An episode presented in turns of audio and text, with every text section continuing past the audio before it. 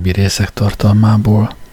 Főhősünk egy bizonyos bende továbbra is élénken nyomoz, és mivel a legutóbbi részben a kiaszott kezű hárfás lánytól azt tudta meg, hogy a Városligetben egy cimbalmostól tudhat meg további információkat, úgy döntött, hogy azonnal kihajtatta a Városligetbe, és megkeresi ezt a bizonyos cimbalmost. Ott hagytuk el hősünket, amint éppen megérkezett a gyűlésre, ahol ez a bizonyos cimbalmos zenével szórakoztatja az érkezőket, és itt veszem fel most a történet folyamát. Amint közelebb lépik, hogy mindent jobban láthassak, és egyszer, mint a cimbalmosomhoz juthassak, egy fiatal ismerősemet pillantám meg, ki igen jó kedvében volt, és legnagyobb nyájassága nyakamba borult, és kisé fáradt hangon szóla. Barátom, te igen jó fiú vagy. Te is, mondám én, és karjaiból kibontakoztam. De most szólj igazat. Hiszed-e, hogy én célba tudnék lőni, ha akarnék? Meg lehet. Barátom, ez nem elég, itt egyenesen kell beszélned. Feri barátom azt mondta, hogy kezem reszket, mivel a pohár emelésében elfáradt. Meg lehet. És ezt te mondod? Csak úgy gondoltam. Ez nem szép tőled, édes barátom, és ezért meg kell velem vínod. Világért sem. Meg kell lenni? Nem. Majd megmutatom, hogy az én kezem nem reszket. Úgy is elhiszem. Az nekem nem elég. Ez szók után egy egész sódart ragadott fel a tűzhely mellől, és hideg komolysággal szóla. Nézz fegyver után. Nem éhezem. Ó, ne gúnyolódjál, mert a disznóláb is elsülhet. Ekkor barátom magasra emeli a kövér sódart, melynek súlya azonban, midőn karját ismét le akar bocsátani, oly szépen leültette őt, mintha soha lábain nem állott volna. Ám de ne gondolja azért senki, hogy ittas volt, éppen nem hanem van bizonyos neme a kábultságnak, mely a gyöngébb idegzetűeket mámorhoz hasonlító állapotba juttatja, ha az egész napot szabad ég alatt, s derekasan vigadva tölti el. Ilyenkor azután egyetlen pohár borocska is nagyobb kárt okozhat az emberben, mint földér alatt egy pár icce. Barátom értekezést akart ugyan kényelmes ülőhelyzetében tartani megsértett becsületéről, s puskát és ágyút emlegetett, de én azért nyugodtan fordulék balra, hol igen kedélyes mezei jelenetet látték kifejleni. A zöld jeppen ugyanis két zöld frakkos férfit pillanték meg, az élet legjobb idejében, s fehér nadrágban, mikra a fű néhány zöld vonást föste, mely a mezei mulatságnak rendkívül regényes szint kölcsönöztek. E két férfi arcán a dicsőülés boldog érzetet anyázott, s örömtől szeliden ragyogó szemeik alaposan gyanították, hogy ha bár a célt nem találják is már el, de a magyar szellemű gyűlésezés eredeti és nagyszerű célját csak ugyan meglátték. Látszott, hogy kemény tusát állottak ki, mert számos üres üveg hevert mellettő, miket elázott kortesekhez lehetne hasonlítani, ha egy társaság is alkotmányos jogokat gyakorolna mit azonban nem cselekszik, mert csak maga oltja szomját. E két férfi tölt poharat tör, tart kezében, s a vastagabb így szól a másikhoz. Edus, így jól még soha nem mulattam. Én sem, felelte a soványabb, s olvadozó tekintetet vetett barátjára. Borunk nagyon jó. De milyen? Ó, Edus, mégsem ebből származik ám mulatságunk jósága. Nem-e? Nem bizony. Hát miből? Abból, hogy itt mind oly jó cimborák vagyunk. Igaz bizony. De, Edus barátom, én a többivel annyit sem gondolok, mint a körmöm élével, mert csak te vagy az én barátom, csak te szeretsz engem, és oly szépen szavaz, hogy akár pénzért is mutathatnád magadat.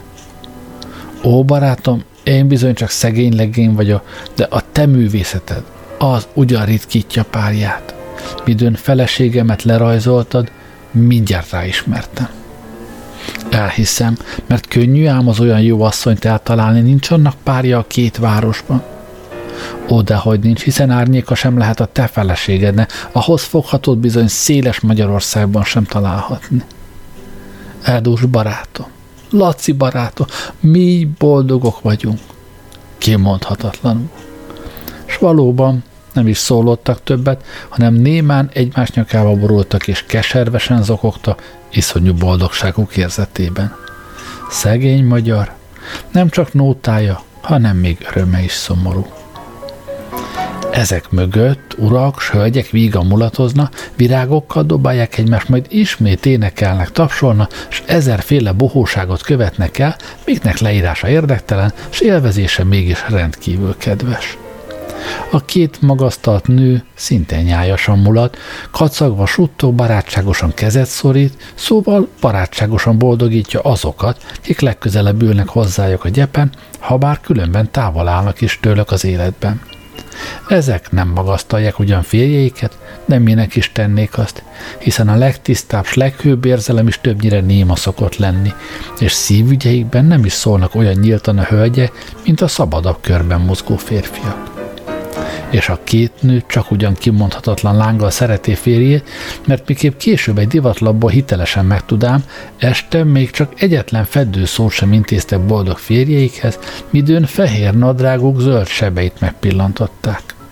Kelhetem még ennél erősebben bizonyítók most a háttérbe fordulék, hol a cigányok nemzeti álszánsága a régi csárdásokat hangoztatta, melyeket mindig jobban szerettem az úgynevezett tudós zenénél, mely éppen oly haszontalan, mint hölgyeink keményített szoknyabástyái. A tudós zene ugyanis a szép dallamosságot rejti el cikornyáival a füleink elől, a keményített sánckosara pedig a szép formák látásától fosztják meg a szemet. A, amit egyébként közben itt a szöveg alatt, meg a szüneteiben is hallunk, az, az Csernyi korabeli tudós zene, ahogy, ahogy a szerző írja. Azonban, nehogy fontolva haladónak tartson a szíves olvasó, meg kell jegyeznem, miképpen éppen nem ok nélkül ragaszkodom a régi csárdáshoz, alaposokon pedig ímez. A régi csárdás szomorúan s erőteljesen, és többnyire kemény vagy vastag hangon kezd zengeni, mely mindinkább erősödik, s folyvást előre halad, és végre gyors futásokban rezeg. Így tettek hajdani őseink, sátoraikat összeszedék, lóra pattanta, s megállapodás nélkül törtek az ellenségre, míg azt szerencsésen futásra kényszeríték, minek azután méltán örvendettek. Az új divatú csárdás ellenben hosszú vonásokban nyikorol, s minduntalan pihen, vagyis hosszú szünetekben hal el, végre pedig gyorsan fut ugyan, de csak hamar hosszú lélegzetet vesz, és fáradtan elhal. Éppen ilyenek vagyunk mi most. Álmunkból fölfölébredünk, mélyeket sóhajtunk, aztán ugyancsak nekirugaszkodunk a gyors haladásnak, de csak hamar ismét kétségbe esünk saját erőnk fölött.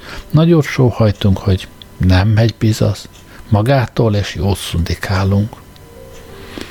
Közelebb lépvén a cigányokhoz nem csak egy csodálkozással látám, hogy nincs közöttök cimbalmos.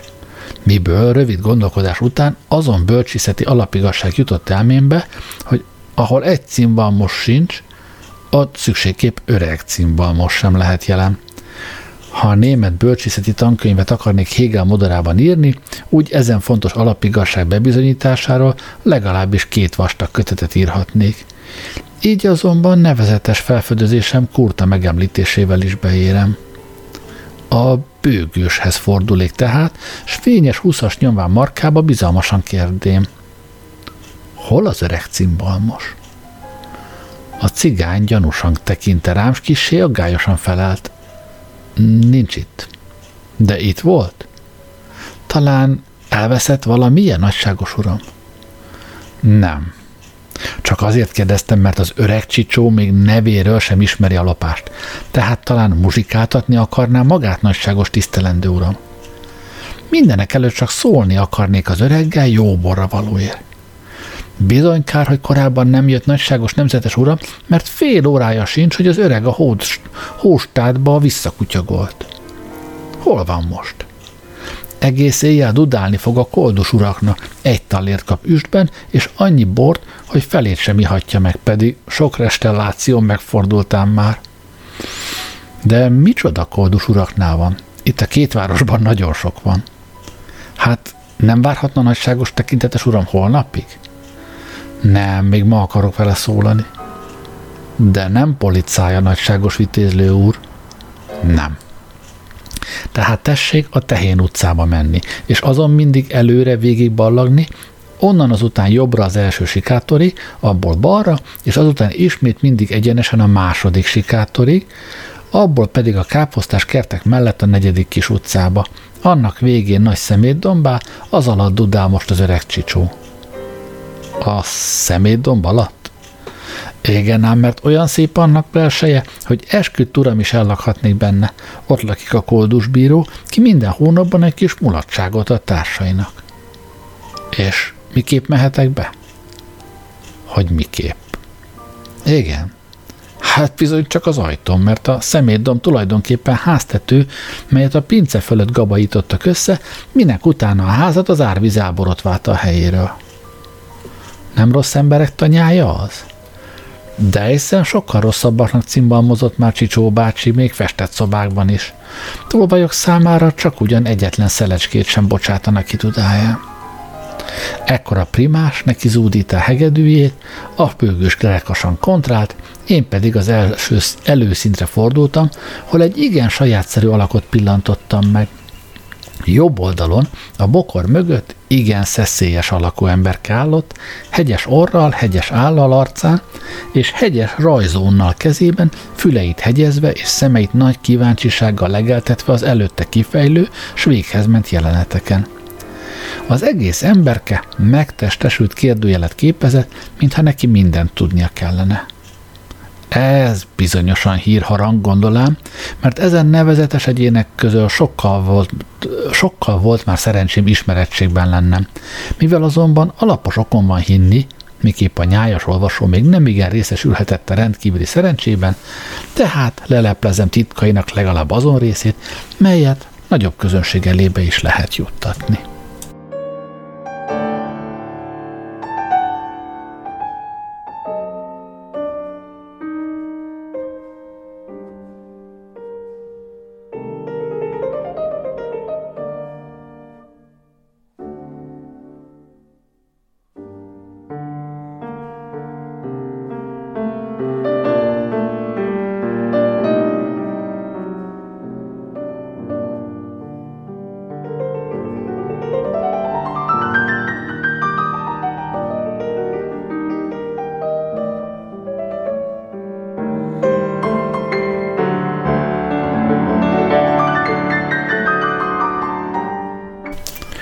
14. fejezet Hírharang Azon időben, mikor Ádám apánk és Éva anyánk boldog napokat töltöttek el egymással a paradicsomban, az egész világban még egy hírlap sem jelent meg. Ám bár akkor még minden újság volt, mi élt és történt, nem csoda tehát, hogy Éva asszony kisé unatkozni kezdett. Főképp, ha meggondoljuk, hogy akkor még szomszédasszonyok és kávénénikék sem léteztek. Ádám pedig csak olyan férj volt, mint a mostaniak, azaz gyakran ásított, midőn feleségére nézett. Az, ilyen, az ügyek ilyetén helyzetében a kígyó könyörült Éván, és hírt, vagyis újságot mondott neki. Ebben nem volt ugyan köszönet, de azt még a mai világban is elég újságról mondhatni el. Ezek szerint tehát a kígyó volt az első hírharang egy gyászos világban, csak abban különbözött a közönséges harangoktól, hogy ezek beharangoznak, ő pedig Ádámot és Évát a paradicsomból kiharangozta. És ugyan kitagadhatná, hogy a hírharangok még most is hasonlítanak némileg érdemes ősökhöz, a kígyóhoz. A kígyó okos, ravasz, sima, csúszik és mérges fullánkkal bír. A hírharang ész nélkül szinte nem sokra mehet. Sravasznak is kell lennie, ha mindazon akadályokat le akarja küzdeni, melyek hatályos működése elébe tornyosulnak de a simaságot sem nélkülözheti, ha durvának nem kíván tartatni. S ha fullánkja nincs szavaina, úgy bizonyosan olvasatlanul maradnak. Ami végre a csúszást illeti, az nem szép ugyan, de mégis szükséges, ha a hírharang tárgyakat akar lelni, mikről kongani kíván. Ez a hírharang első eredete, és ebből láthatjuk, hogy a plegyka oly régi, mint maga a keresztény világ. Miképp fejlett ki a nemes mesterség mostani tetőpontjáig, azt nem akarom századról századra fejtegetni, mert úgy nem lapokat, hanem könyveket kellene írnom, és azért csak a mostani hírharangról írok, miképp az teljes virágzásában díszlik. díszlik. A mostani hírharang, tudni illik, az ügyes hírharang, igen mozgékony ember és mindenütt jelen van, ha valamit látni vagy hallani lehet, mert ő csak abból él, mit mások beszélnek és tesznek, miből ellenségei rendesen azt szokták következtetni, hogy maga nem igen bír oly test és szellemi tehetségekkel, miknél fogva valami helyeset tehetne, vagy talparesetet mondhatna. Azonban nagy szellemek keveset gondolnak írágalmakkal, s üszke öntudat által nyújtanak maguknak kárpótlást mivel pedig a hírharang nem konghat magának, s kongását csekésége miatt mások nem hallaná, tehát mindenkor valamely hírlaphoz csatlakozik ötödik keréknek. Ezen megjegyzés nem méltóztassék a tisztelt olvasó a szokott bál értelem szerint magyarázni, mert valamint a szekér elakadna, ha ötödik kereke nem volna a saragjában, midőn véletlenül kereket törik, úgy a hírlapok is ugyancsak megakadnának, ha mindig saragjájokban nem cipelnék a hírharangot, melynek kongását annyira szeretik országszerte hallani, hogy kellemességével egyedül csak a déli harangszó vetekedheti, sőt, vannak, akik egyenesen azt állítják, miképp több házban tapasztalták már, hogy a leves már asztalon állott a hírlap megérkeztekor, s a ténsúr és nagyságos asszony csak akkor nyúltak kanához, miután a hírharangot elolvasták, mely eseményt Magyarországban méltan a legnagyobb csodák közé számíthatni, főképp, ha hitelesen be lehetne bizonyítani, miképp a kérdéses esetben a leves nem volt oly rendkívül forró, hogy nem lehetett volna azonnal is megenni. Miben azonban én kissé kételkedni bátorkodom. Tehát tiszteletböcsület a hírharangna, mert kongása nélkül a mostani tisztult s magos ízlés következtében bizonyosan halálharang fogna megkondulni némely hírlapok számára, s derűjöket örök borúvá fel, itt bizonyosan mélyen gyászolnának meg azok, kik rendkívüli örömüket lelik abban, ha olvashatja, hogy például Wurstelberger Joachim úr és Lebenködn Afanázia jányasszony házasságra léptek. Vagy Galagonya hercegnő Kokko nevű szeretetre méltó majmának gyomra ismét helyreállott. De legyen már most szabad az így érdemdós hírharangnak működési moderát körülményesebben leírni, mely oly pompás derűvel törekszik a honnak borúját eloszlatni. A hírharang igen szeretetre méltó ember, és azért minden műveltebb körökben szívesen láttatik, honnan nem szokás az embereket kirúgdalni. Ő egészen hivatásának él, és minden örömeit legnagyobb készséggel áldozza föl, csak hogy a hivatásnak tökéletesen megfelelhessen. Éjfélkor a harangokat félreveri, s ő azonnal felugrik ágyából, annyi időt is alig engedve magának, hogy szendergő hitvesének ajkaira búcsúcsókot nyomhasson, és gyorsan fut a vésznek helyére. Talán segít oltani? Azt tehetné ugyan, ha saját munkáit nem sajnálná lángokba röpíteni, s ha tulajdonképp volnának saját munkái. Így azonban neki egészen más dolga van. Ő pontosan fölírja, hogy melyik vízipuska jelent meg leggyorsabban. Mármint tűzoltóautó. Hány embert vertek meg ez alkalommal, s hányan kaptak náthát a nyírkos évféli levegő miatt, minek országszerte eszközlendő kihirdetése rendkívül előmozdítja a két magyar haza haladását a nemzetiség ösvényén. Ezen éjjé megzavartatás dacára már jókor reggel utcán van a hírharang, s megberetváltatja magát, mert borbény műhelyekben még az oly tényeket is tudják, melyek soha nem történtek meg, s így gyakran aztán a hírharang is ugyancsak megberetválja az olvasókat onnan kimegy, megáll, végignéz az utcán, mire azonnal legalábbis húsz ember környezi őt, kérdő tekintettel függesztve egymásra, hogy ugyan mi történt. Ő gondosan figyel, hogy nem hall valamit, és sóhajtva távozik, mert oly kevés használhatót hallott, mintha valamely olmosbotos gyűlésben lett volna. A, a olmosbotos gyűlés, ez a választási gyűlés arra felé a, a kortesek hordtak olmosbotot magukkal, mert úgy könnyebb korteskedni. Amott két kutya megáll, mérges szemeket vet egymásra, a hírharang is megáll, s várakozás teljes tekintettel figyel rája, mert hiszi, hogy az egyik vagy másik gazdája megveri majd az egyiket, ha összemarakodna, mi alkalmat nyújtani az állatkínzás ellen felszólalásra, mi most nagy divatban van, miután hazánkban az emberek ügyeit már tökéletesen tisztába hoztuk, és azok irányában minden önként elnyomást és kínzást szerencsésen megszüntettünk.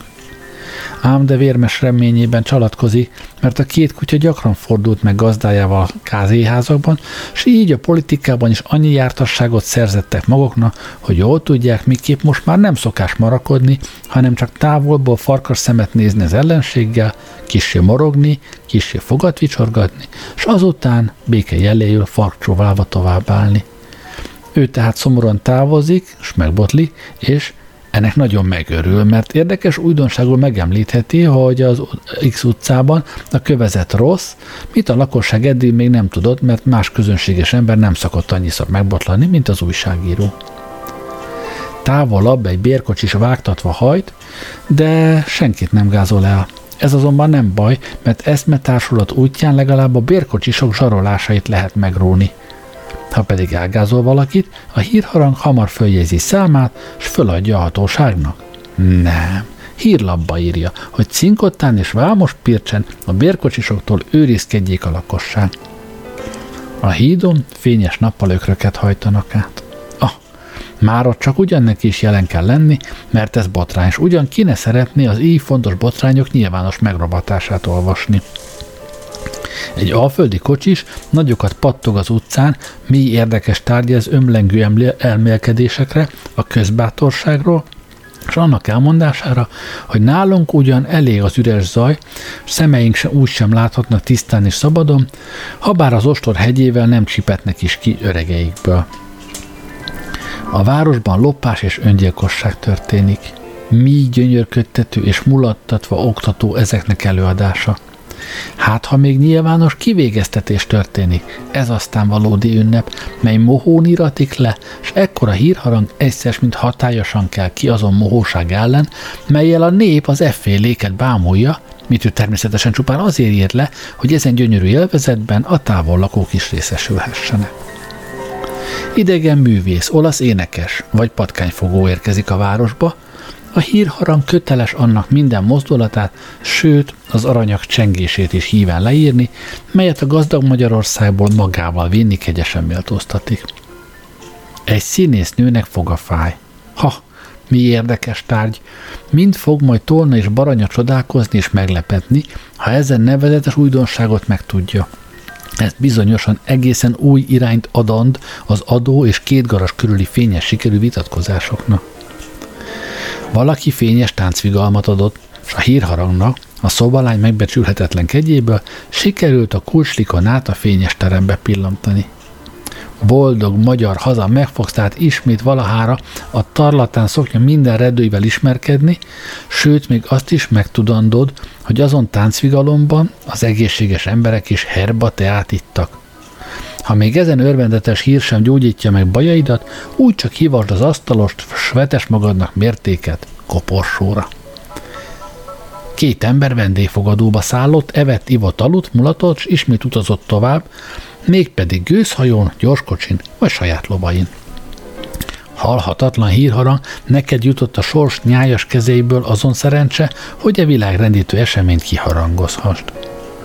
A hajóhidat megnyitották, és a buta horgonyőrök nem tudták matematikai pontossággal előre kiszámítani, hogy melyik pillanatban fogják azt ismét bezárhatni, de se baj, ott van ám a hírharang, és majd nyakatok közé csergett tollával, mégpedig úgy, hogy az egész ország zengeni fog tőle.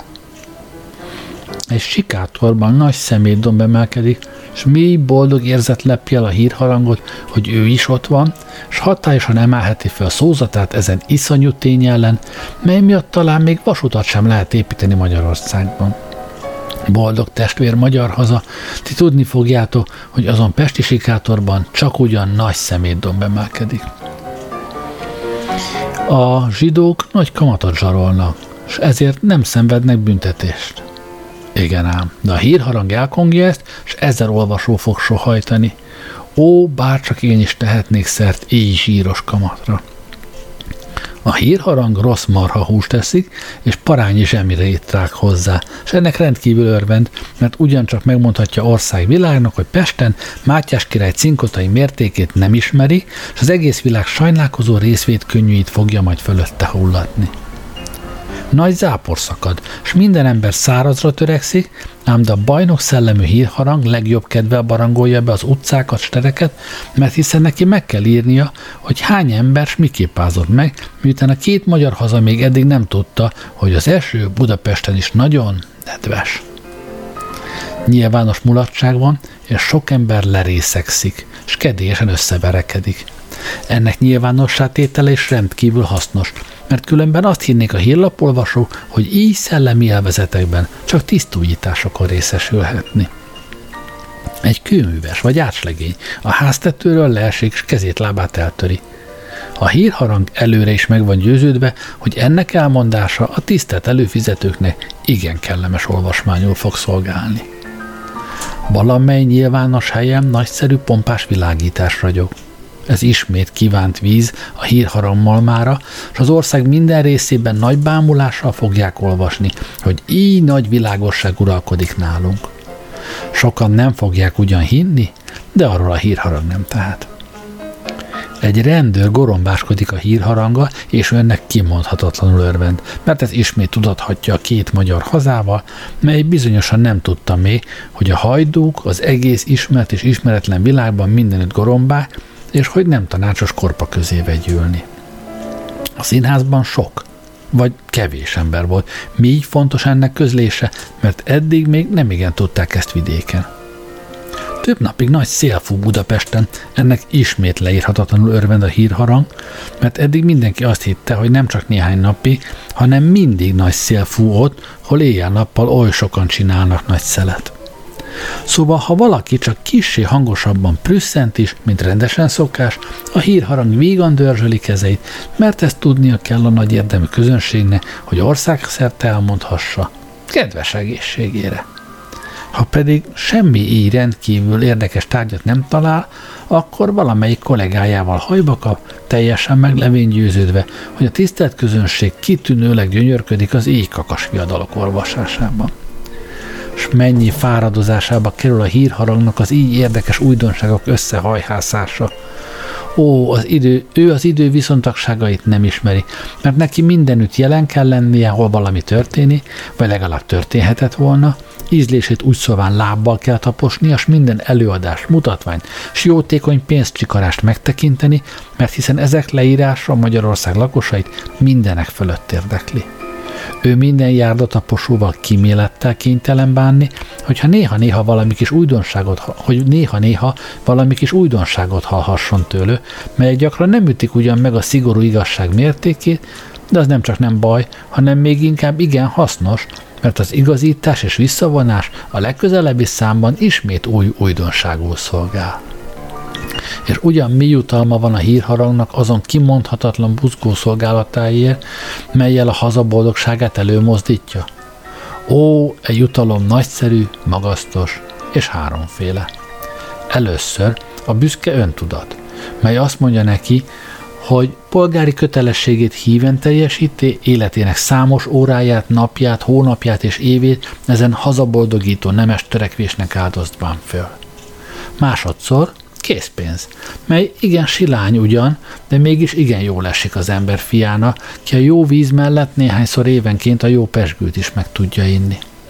Harmadszor fenyegetések minden esetre, és verés több esetben, durva megtámadtatások pedig mellőzhetetlenül és gyakran ismételve, mert gyöngességeit a javulásra nem hajlandó ember nem szereti nyilvánosság terére állítatni, és vannak művelt emberek, akik azt hiszi, hogy a tolvajt, lókötőt és gyilkos nem szabad ugyan megbotozni, de a hírharangot kivételképp mégis meg lehet döngetni. Szegény hírharang, te szerencsétlen áldozat a ferdekkorunk legferdébb ízléséne, békelengen halhatatlanság repkényével koszorúzott fejed fölött. Ezen keresztényi ájtatos sóhaj után visszavonulék kocsimhoz és hazahajtattam, mert nagyon gyötrött már a kíváncsiság, a Deli Rózsa történetét körülményesen megtudni, mi a hárfás lány által oly rejtélyesen zavartatott meg. Hazaérkezvén csak hamar hozzáfogott elbeszéléséhez szép védencem, s nyájas olvasom bizonyosan nem fognak neheztelni, ha nem hagyom őt magát szólani, mert idegenszerű szó kiejtését úgy sem tudnám eléggé híven utánozni.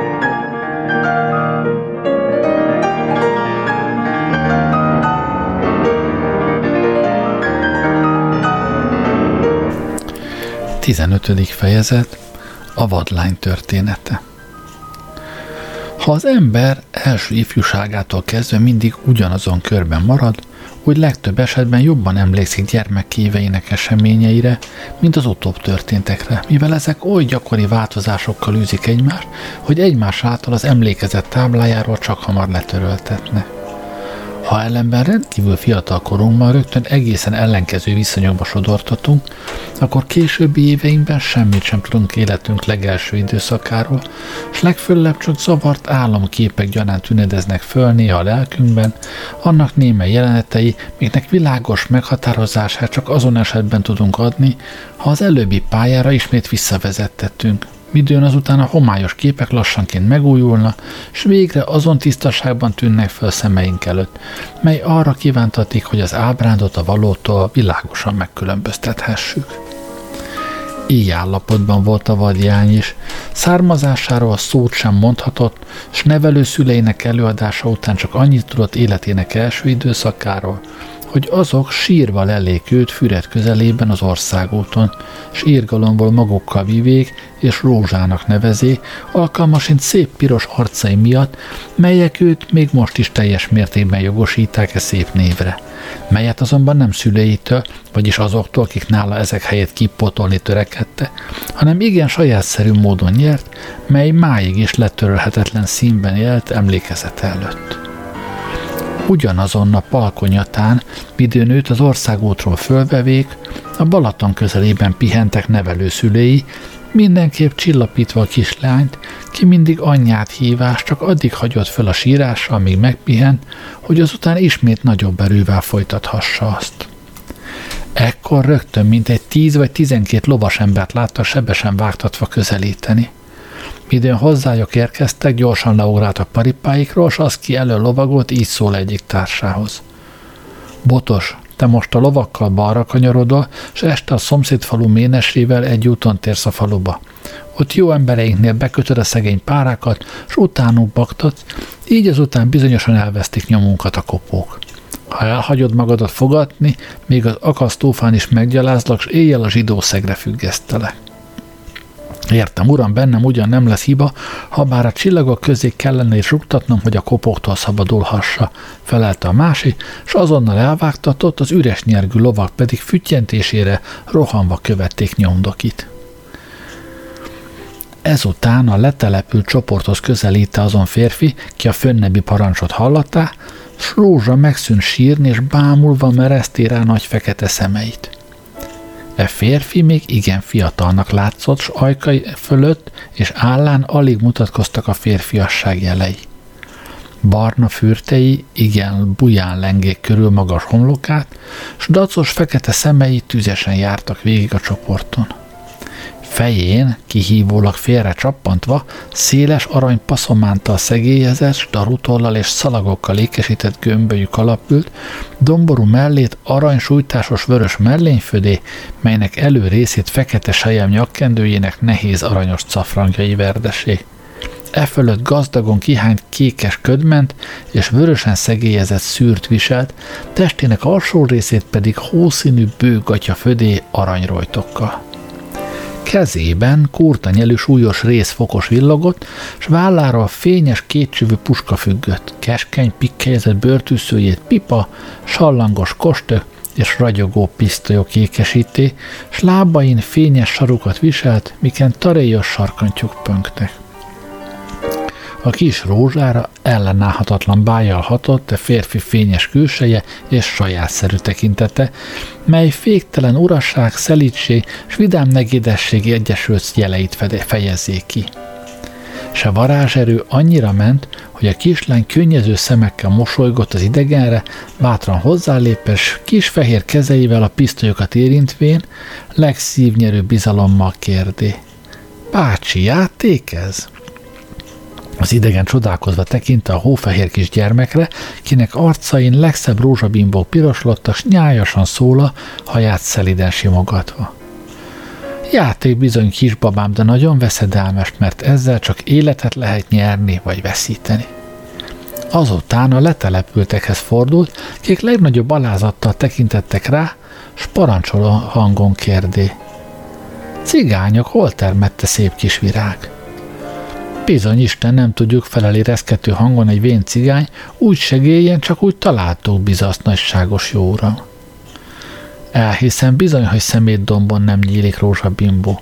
Gazcimborák, vigyázzatok-e rózsára, ha felnő, keblemre tűzöm. Neve rózsa legyen, értitek?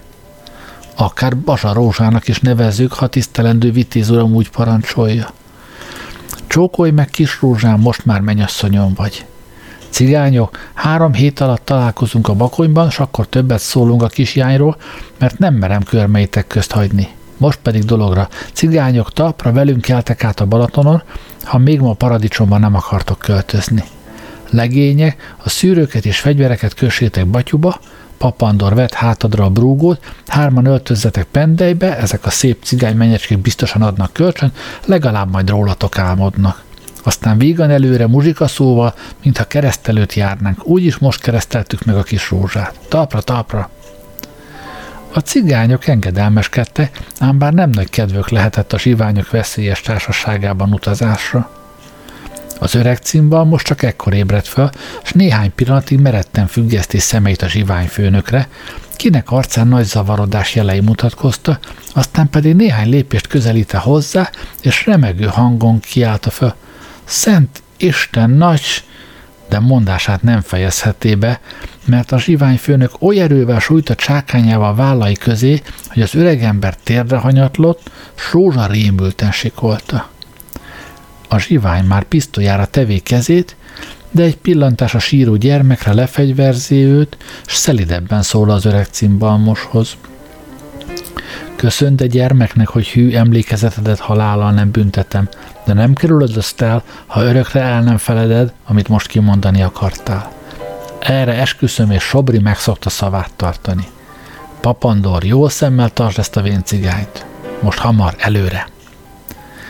E jelenet után az egész csapat azonnal elindult, s óra negyed múlva már a Balaton partján állotta, hol a révész minden gyanú nélkül átszállítta a vigadó népet, csak akkor bámult, midő néhány nap múlva megtudá, hogy Sobrit és félelmetes bandáját mentette meg ezáltal az üldöző megyei katonáktól. A kis találgyermeket a naptól Rózsának nevezi, és nagy tiszteletben tarták sok idei, mert Sobri haragját éppen úgy rettegék, valamint bőkezűségében bízta, ha a kislány dicsérni fogja bánásmódjokat. Az öreg cimbal most még azon éjjel megszökött, anélkül, hogy társait Sobri fölgerjedése iránt útba igazította volna, minek okát teljességgel nem bírák maguknak megmagyarázni.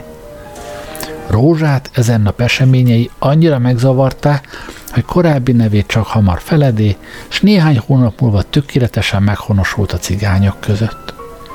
Egy évet tölte ezen helyzetben, és annyira elvadult, hogy a cigányok alig bírták ők fékezni, de egyéb iránt nem is igen kísértenek meg. Részint mivel Sobritól rettegtek, kinek minden nap megérkeztét várta, noha a bakonyban hiába várakoztak rá.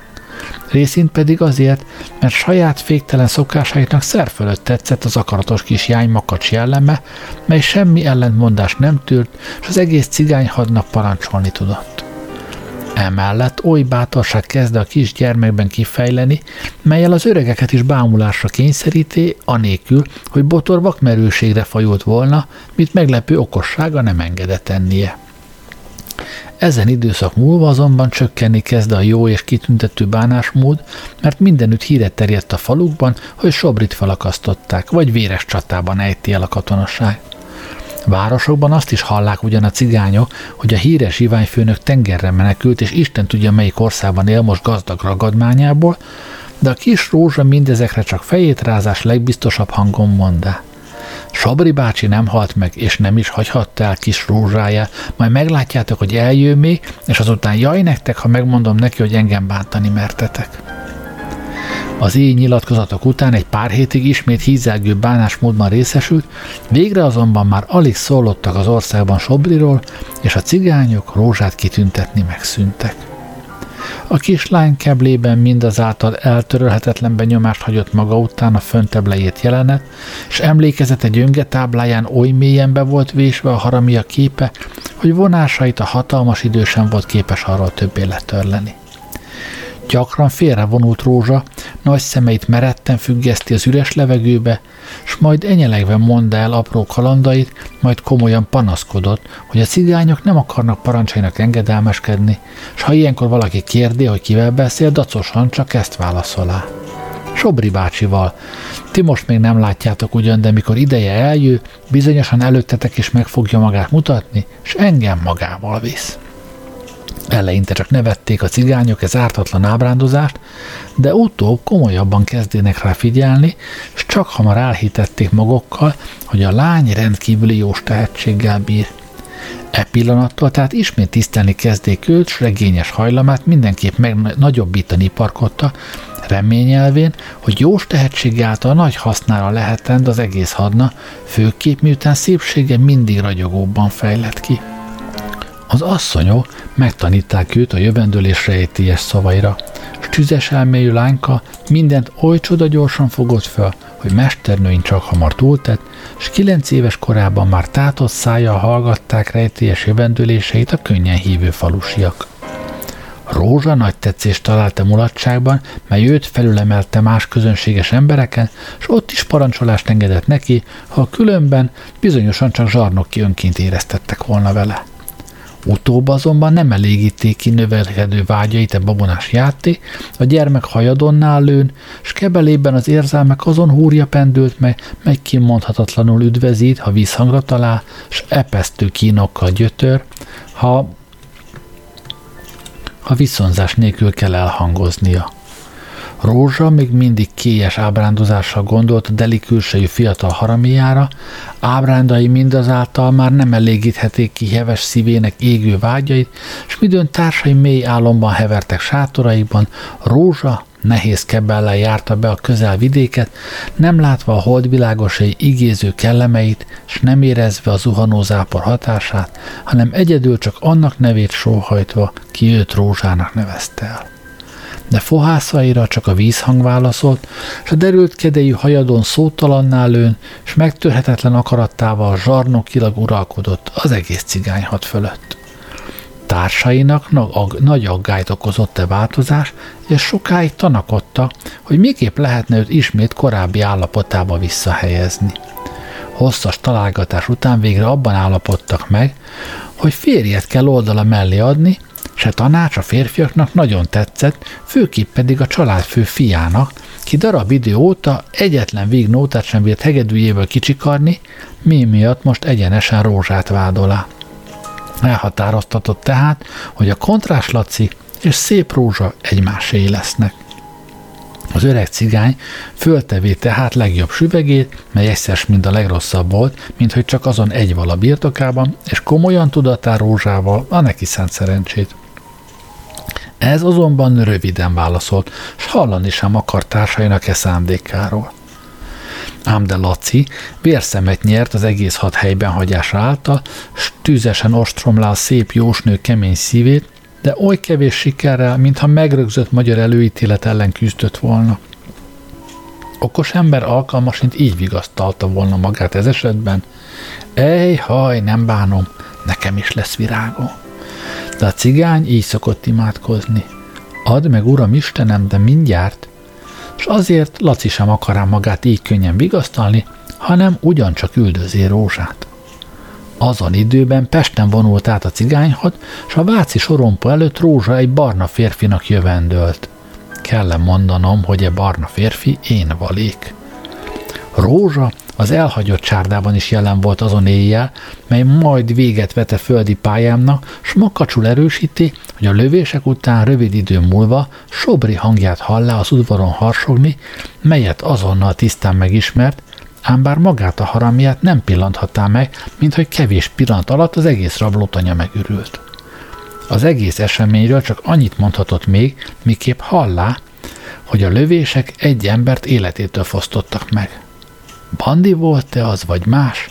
Arra semmi felvilágosítást nem adhatott. Ránézve azonban vészes következményű lett azon éjszaka, mert Laci elrémülvén Sobrinak állított, köz, állított közelsége miatt oly vakmerő lett, hogy Rózsa csak elég hatályos késszúrás által menekülhetett meg szenvedélyes ostromától. E pillanattal azonban ellenezódott az egész cigányhad, s másnap a Vörösvári úton állatsereglettel találkozva a makacs lányt, ki már jövendőlés által sem igen hajtott hasznot, az állatok tulajdonosának eladta, ki jó nyereségre vélt szertehetni a szép lánya, ha őt vadnak mutatandja be a nagy érdemű közönség előtt. Laci alkalmasint ellenzette volna az embertelenséget, de sebe a szekér fenekéhez láncolá őt, s így az egész alkuról szót sem tudhatott. Rózsa heves vére föllázadt ugyan eleinte ezen erőszak ellen, de éles elméje csak hamar átláttatta vele, hogy ezen új helyzete nem lesz rosszabb az előbbinél, mert a cigány undorító ajánlataitól föllend mentve, s egyszer mint Pesten mulatása alatt inkább lehetend alkalmas Obrinak nyomába jutni, kinek ott létéről tökéletesen megbalad győződve. Gondolá ugyan, hogy szomorú helyzete nyomasztóvá is válhatik, de azon esetre minden pillanatban felfedezheti magát a közönség előtt, és a hatóság pártfogását reményelheti. Ezen aggája csak hamar teljesült is. Az állatsereglet tulajdonosa szintén jó ízléssel bírt, mint Laci, és azt hívé, hogy megvásárlott áldozatán korlátlanul uralkodhatik. Ekkor látta meg engem az állatseregletben Rózsa, és azonnal elhatározzá, hogy segélyemhez folyamodik, mivel, mint mondá, mindjárt első találkozásunkkor rendkívül bizalmat érzett irántam.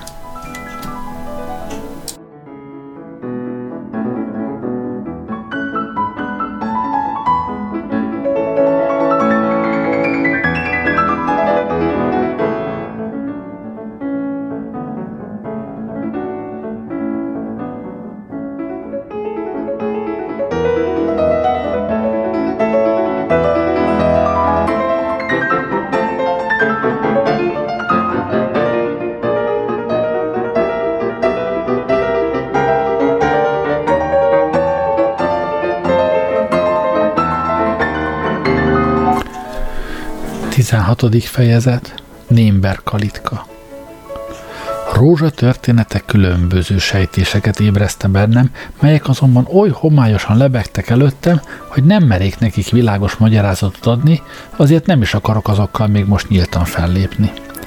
Annyiban mindazonáltal rögtön tisztába jöttem, hogy rózsát nem tarthatom meg magamnál, hanem oly ápoló kezekbe kell adnom, hol természeti adományai és tehetségei nemes kifejlesztést nyerhetnek. Ő eleinte vodakodott ugyan tervemben megegyezni, de végre csak ugyan megnyugodott, miután megígérem, hogy Sobrit lehető legnagyobb buzgalommal nyomozni fogom, ám bár nem igen hívém életben létét, noha a rejtélyes hárfás lány is olyasmit mond, amiből az ellenkezőt lehet-e következtetnem. De hova adjam őt, ez volt a bökkenő, mely néhány percig ugyancsak aggasztott, mivel nem volt oly ismerős családom, melyet evégre megkereshettem volna, és az úgynevezett nevelőintézeteket nem igen szeretem, miután magamon tapasztalám, hogy iskolákban nem igen tanul az ember sokat, mit kilépésük után az élet gyakorlati mezején rögtön sikerrel használhatnánk. De hiába, mit tehet az ember?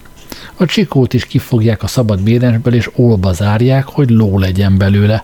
A madarat kalitkába csukják, hogy énekeljen, az ember pedig gyakran börtönbe, hogy ne énekeljen.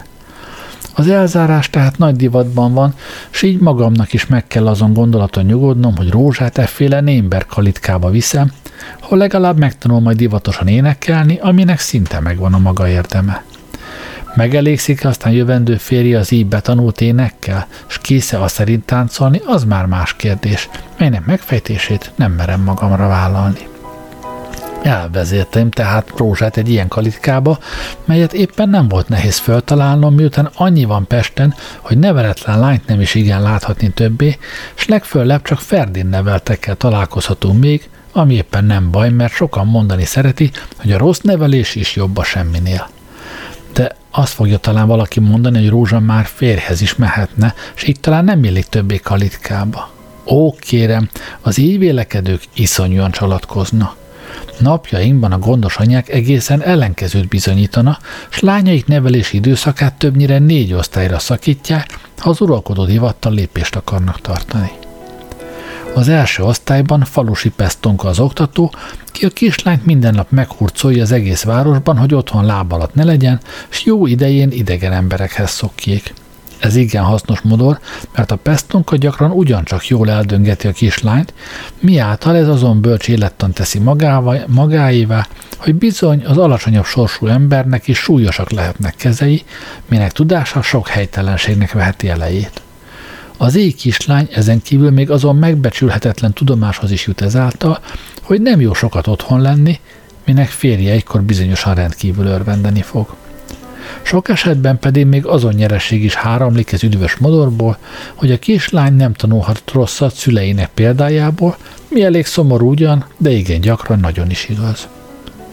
Ezután a némber kalitkák valamelyikébe záratik a kislány, hogy szárnyait ne használhassa idő előtt szerfölött szabadon.